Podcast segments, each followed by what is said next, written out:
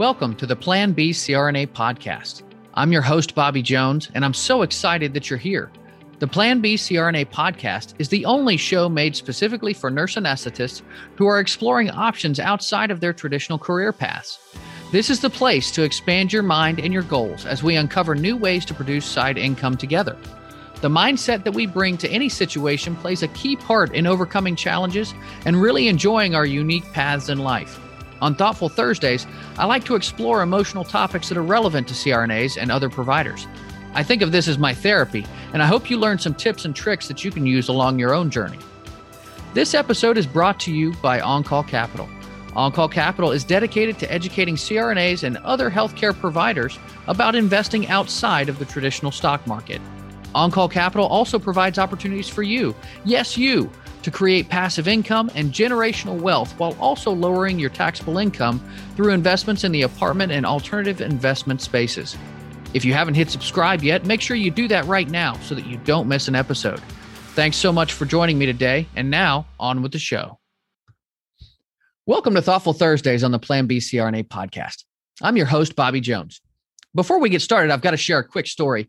I just had to go change my shirt because apparently seafoam green doesn't really work all that well in front of green screen. I thought that it was going to work. I really like this shirt, but it started disappearing right away. And what do you do with that? You know, uh, you guys wouldn't actually believe how many shirts I have that are in different shades of green that I can't actually wear for the show. Uh, I, either I've got to branch out into some different colors, or I just have to start doing a little more laundry uh, more often. Um, but with all that said, as always, I, I like to start these podcasts off with a quote that gets me thinking. Rollo May, an existential psychologist, once said, communication leads to community. That is, to understanding, intimacy, and mutual valuing. In researching this episode, I discovered that there are a ton of ways to define the word community. Let's examine the actual word. The root and suffix of the word, common and unity, dictates that the subsequent population is united by a common thread. The definitions of community center on two distinct interpretations. Number one, a group of people living in the same place or having a particular characteristic in common. And number two, the condition of sharing or having certain attitudes and interests in common. The first definition focuses on the physical attributes of community. In essence, this refers to the people that you live and work around. Your neighbors, city, and state all play a role in this definition. My experience living in the Clearwater, Tampa Bay area was very different from the experience of living in the rural town of Green Lake, Wisconsin. Go Lakers! Sure, people are people, but your surroundings affect the way that you see the world. This sense of community often centers on living in similar conditions or working in the same industry. The second definition takes it to another level. When you share attitudes with others, that can be a powerful and motivating factor. This interpretation takes it beyond physical space into more of a mindset. It doesn't focus on the passive state of just being around other people. It's about the active motivations that people have when choosing to do the things that they do. Let's examine the other types of community that we encounter and what those various communities can do for our well being. First, let's take the work community. As CRNAs, we've all worked in different types of situations. Some are great and some just aren't. Uh, some have many people and some have just a few. Personally, I started my anesthesia career in a large group where I floated around to six different locations. I justified that I liked that because I didn't stay in one place long enough to get on someone's nerves. In hindsight, that distancing mindset prevented me from creating real relationships with the folks that I worked alongside. It didn't really allow for opportunities of vulnerability around my colleagues, which kept me from developing those deeper relationships. Don't worry though, vulnerability is a whole other episode you can look forward to. At the end of the day, we're all trying to put ourselves in situations where our work environment is supportive or at least unobtrusive. Let's take a look at ethnic communities right now it's easy to look at white Americans versus other ethnicities such as blacks, Latinos, Asians, Native Americans, and other such communities. These ties can be very strong and they can hold a sway over us for the majority of our existence. And I would argue that this isn't without reason. Throughout history, folks have been categorized by the color of their skin or heritage, with many raised as with oppression as the norm. Uh, others have used their ethnicity to gain many advantages in life, there's simply no easy way to talk about this subject without offending someone somewhere. And I don't wish to avoid that, but I'd like to keep this one to individual conversations rather than broad comments on a show. Uh, I'll just leave it at this. Many folks have been screwed in America, and individual ethnicities have had a large part in that. That leads me into the next one. Uh, in America, we often think we're in the land of the free and home of the brave, and, and we still are in so many different ways. But we've developed a caste system in the US, and most of the surrounding globe recognizes it.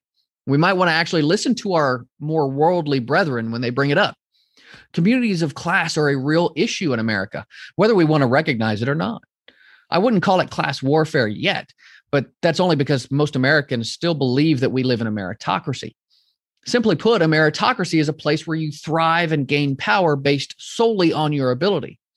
And while that's true for many, Yale Law School's Daniel Markovits argues in his book, The Meritocracy Trap, that the practice of meritocracy actually increases inequality and degrades the middle class. This problem is twofold. Middle class families can't afford the increasing cost of schooling that the elite can. Hello, student loan crisis. The meritocratic elites, in contrast to the previous aristocratic class, must work long hours in law, business, medicine, or consulting in order to maintain their status. Meanwhile, the lower class serves our food, cares for our sick, cleans up after us, does so with minimal benefits or complaints. Even though nine out of 10 of the fastest growing occupations are considered low wage, those folks don't get the respect or the actual living wage that they deserve. But we're led to believe that their work is much less valuable than that of other folks, despite long hours and hard conditions. The prevailing thought of a meritocracy is that good behavior produces success and bad behavior produces consequences. Let's be honest, though, that's a load of horseshoe. Okay, that part keeps auto correcting from horse shit three times now. The evidence actually suggests that there's a correlation between wealth and unethical behavior, a lack of empathy for others, and unproductiveness. No, this certainly isn't the case all or most of the time, as most CRNAs can attest to, but the incidence is shockingly high. Don't worry, I'll link to that article in the show notes so that you can actually make your own determinations, though. All right, let's move on to age based communities. We will often group ourselves according to our ages. And while we may remain divided along political lines, we do often remain segregated in different age groups. Growing up with CCR, Fleetwood Mac, Led Zeppelin, and Lynyrd Skynyrd is different from growing up with the Foo Fighters, STP, Green Day, and Rage Against the Machine. Well, duh. I mean, COVID 19 may very well be remembered as the disease that actually divided us. Uh, no, I'm not that creative. I'll post that link in the show notes too. If we're being honest, there's a tension among the generations. And that's nothing new since the Depression generation argued with the hashtag greatest generation, who then took it up with the boomers. Now we have boomers, Gen Xers, Xennials, millennials, the Zoomers, and beyond. We're living in a society where we have people living longer and experiencing very different lifestyles along the way. Yes, younger folks hold more sway than we have in the past. And I say that we jokingly as I stroke my white goatee. But that doesn't mean that change comes quickly or that we should respect our elders any less. Online community has been easier to find in the advent of social media. You can find a Facebook group or a subreddit for nearly anything. People develop an online presence and share that with other folks. Unfortunately, this type of community is a poor substitute for real human interaction. Multiple studies have shown that social media sparks higher levels of anxiety and depression amongst users. Higher tensions lead to more outbursts and angry responses. People who work tirelessly to impress members of their social media community ultimately burn out because they aren't working to positively reinforce themselves. This can result in less mental stability among those who depend on social media for affirmation and belonging. I want to take this moment to recognize that communities can be dangerous. We can eventually forget about the world outside of our communities, so much so that we begin to regard other communities with subtle prejudices. So, last but not least, there is spiritual community. This is a community that supports you by creating a special place where your own pathway to a higher power is valued. This is far too complex to get into properly in this podcast. But suffice it to say that you're surrounded by people who value, support, and nurture you in your commitment to exploring and developing your own personal pathway to understanding your way in this world. So much of the definition of community can be brought back to the simple concept of belonging. I want to end on a quote from Shirley Suetling Tang, assistant professor of Asian American Studies and American Studies at UMass. So, why is community important? Because community saves us from the isolation and alienation that we fear. Because in the real world, people have no choice. because community is about finding each other in a place we can call home. But we are also compelled to build community not only because we are survivors in an existing world order, but because we bring differences to a society that erases our differences. By dealing with our differences, we confront the question of the social and economic foundations of our society. By building community, we put some order in the fragmented world. The desire to be part of a community can be a powerful motivator when I was in school, I became enamored with the broader anesthesia community. I wanted to feel that sense of belonging so badly, and I sought out opportunities to do so early in my career.